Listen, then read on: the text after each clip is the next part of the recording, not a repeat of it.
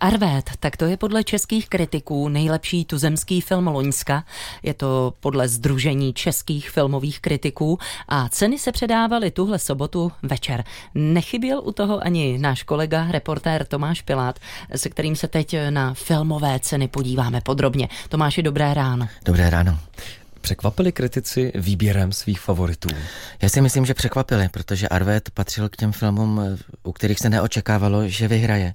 Spíše se mluvilo o filmech Banger a Il Boemo. Ozvlášť Banger měl dobře našlápnuto, alespoň většina kolegů, se kterými jsem mluvil, tak preferovala právě snímek Banger. Nakonec tedy vyhrál Arvet. Il Boemo si neodnesl ani jednu cenu, zatímco Banger získal cenu za nejlepší režii, což je pochopitelně taky poměrně významná cena. Ale vynikající oběť Michala Blaška dostala cenu pro nejlepší herečku, tou se stala Vita Smačeljuk, což je ukrajinská herečka, a Michal Blaško dostal ocenění objev roku. Vedle zmíněné oběti kritici zohlednili i televizní sérii podezření, ale myslím si, že oběť by si jistě zasloužila těch cen víc i některou z těch čistě oborových filmových.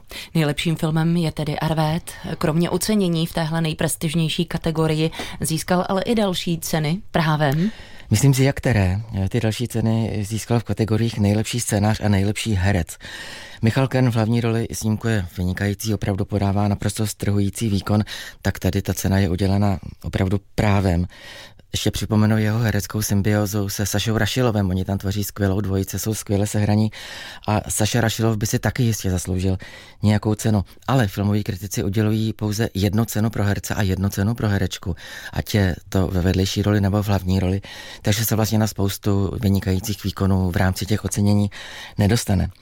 Ocenění za scénář ovšem, které převzal Vojtěch Mašek spolu s Janem Poláčkem u filmu Arvet, mě překvapilo. Osobně bych tuhle cenu přál jinému snímku, například už zmíněné oběti Michala Blaška, kde je ten scénář opravdu eh, vynikající, vycizelovaný a každé slovo tam opravdu sedí. Já jsem po slavnostním ceremoniálu oslavil režiséra filmu Arvet Vojtěcha Maška a autora knižní předlohy a spolu scénáristu Jana Poláčka, kteří samozřejmě za to ocenění byli velmi rádi. Je pravda, že je zatím strašná spousta práce. Vzhledem k tomu, že byl covid, tak se mohli zkoušet a věnovat tomu filmu hodně času a zdá se mi, že se to zúročilo obzvlášť těch hereckých výkonech, které jsou úplně skvělé. Michal Kern dostal další scén toho filmu. Myslím, že zaslouženě, teda samozřejmě v rámci jeho subjektivního pohledu, ale já jsem strašně rád, že jsem se třeba nezalekl toho, že Michal je neznámá tvář, že to není známý filmový herec a že jsme, protože to, co on tomu filmu věnoval, toho přemýšlení, toho zkoušení a toho hledání, že to bylo naprosto úžasné. Máte pocit, že někdy známé tváře filmu spíše uškodí? Myslím, že to je možné, že diváci hledají neznámé tváře, jsou rádi překvapováni. V tomto případě se to zřejmě stalo teda, protože Michal Kern byl v té roli úplně úžasný. Vojta Mašek?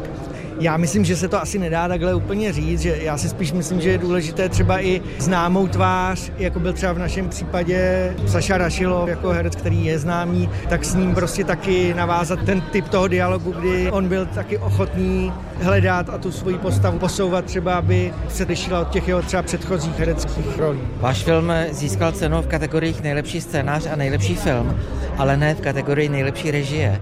Máte pocit, že je to v pořádku? Že může být nejlepší film a nemít nejlepší režii? Já myslím, že je to v pořádku, protože konkrétně u toho Bangru tam se dá ocenit tolik věcí režijních jako práce třeba s nehercem. Ta režijní stránka je velmi zajímavá a že myslím si, že proč ne. No.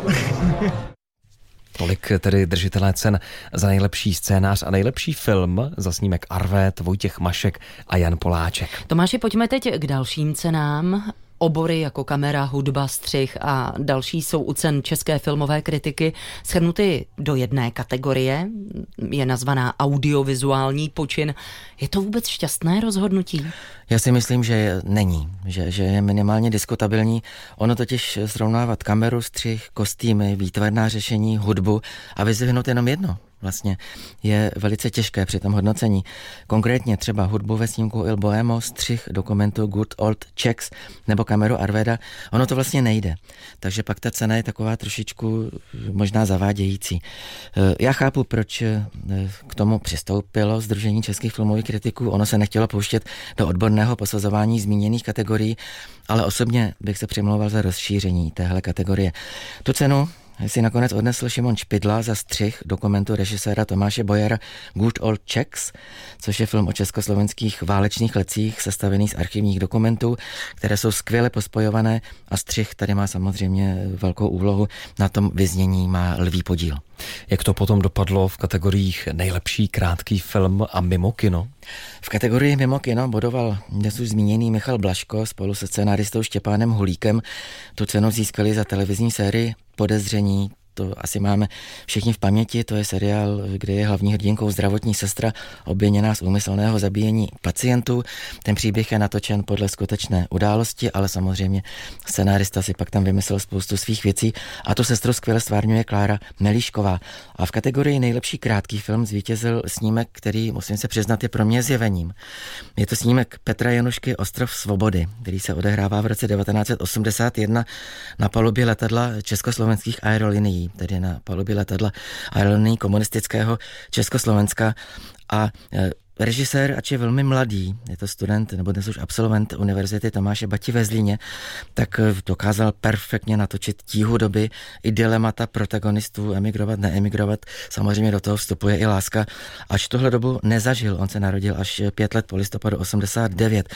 Pochopitelně mu hodně pomohli i herci v hlavních rolích Jiří Mádl a Judith Bárdoš, ale ten jeho režijní vklad je abnormálně mhm. veliký. Ještě nám zbývá Tomáši kategorie nejlepší dokument. Cenu převzala Lucie Králová za snímek Kaprkód. O něm jsme taky hodněkrát mluvili v ranní mozaice. Dalo se to asi čekat, nebo ne? To se dalo čekat, i když Good Old Checks a zkouška umění režisérky Adely Komerzí, které byly nominovány v téhle kategorii, spolu s Kaprkódem jsou taky vynikající filmy, ale ten Kaprkód se vymyká, myslím si, všemu, co tady na poli dokumentu zatím vzniklo české kinematografii. Je to dokumentární opera věnovaná skladateli Janu Kaprovi, jejíž libreto je poskládané z citací dopisů dobových dokumentů, článků z a unikátních filmových materiálů a zní tady hudba Jana Kapra a Petry Šuško a skvěle ladí a zpívá Český filharmonický sbor Brno. Já jsem po tom slavnostním ceremoniálu mluvil bezprostředně i s Lucí Královou. Já jsem moc ráda za to ocenění české filmové kritiky, i z toho důvodu, že ty kritiky pro mě byly tentokrát inspirativní a že byly velmi vlastně analytický a že jsem často měla pocit, i když ten film hodnotili úplně různí lidé z různých perspektiv, takže se opravdu dokázali napojit na taky spodní proudy toho filmu. A ten film Capricot je poměrně radikální, nekonvenční film, je to dokumentární opera, je to zpívaný tvár, a samozřejmě s tím jsme riskovali i to, že to nebude jednoduchý film na přijetí. Takže to, že někdo tomu věnuje péči, zanalizuje ho a dokáže ještě třeba pozvat diváky do kin a dokáže v tom vidět humor, příběh a nějaký spodní vrstvy, že to je třeba skrz ten příběh Jana Kapra film o paměti, nebo že je to film o té touze propsat se na vděčnost, že to má nějaký obecnější poselství, že to vlastně není historická biografie. To jsem byla vlastně hodně ráda, že se takhle na to dokázali naladit ty různé recenze, které vyšly. Říká Lucie Králová, která si v rámci cen české filmové kritiky odnesla ocenění pro nejlepší dokumentární film. Úplně nakonec, eh, Tomáši, občas můžeme vidět určité animozity mezi tvůrci a kritiky. Projevovaly se nějak i na večeru Združení českých filmových kritiků? To je pravda, samozřejmě sem tam k nějakým animozitám dojde.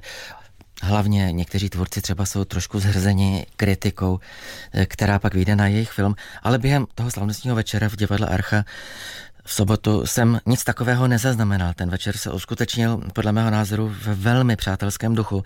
Taky mnozí ocenění, a jak jsme slyšeli před chvilkou i Lucie Králova, se na adresu kritiků vyjadřovali velmi hezky a před tím vyhlašováním i po něm se tvořily skupinky, takové kovedukované skupinky novinářů a krit, novinářů, kritiků tedy a filmařů, kteří spolu velmi živě a přátelsky debatovali. Myslím si, že to je dobře, protože opravdu kritici nejsou nepřátelé filmařů.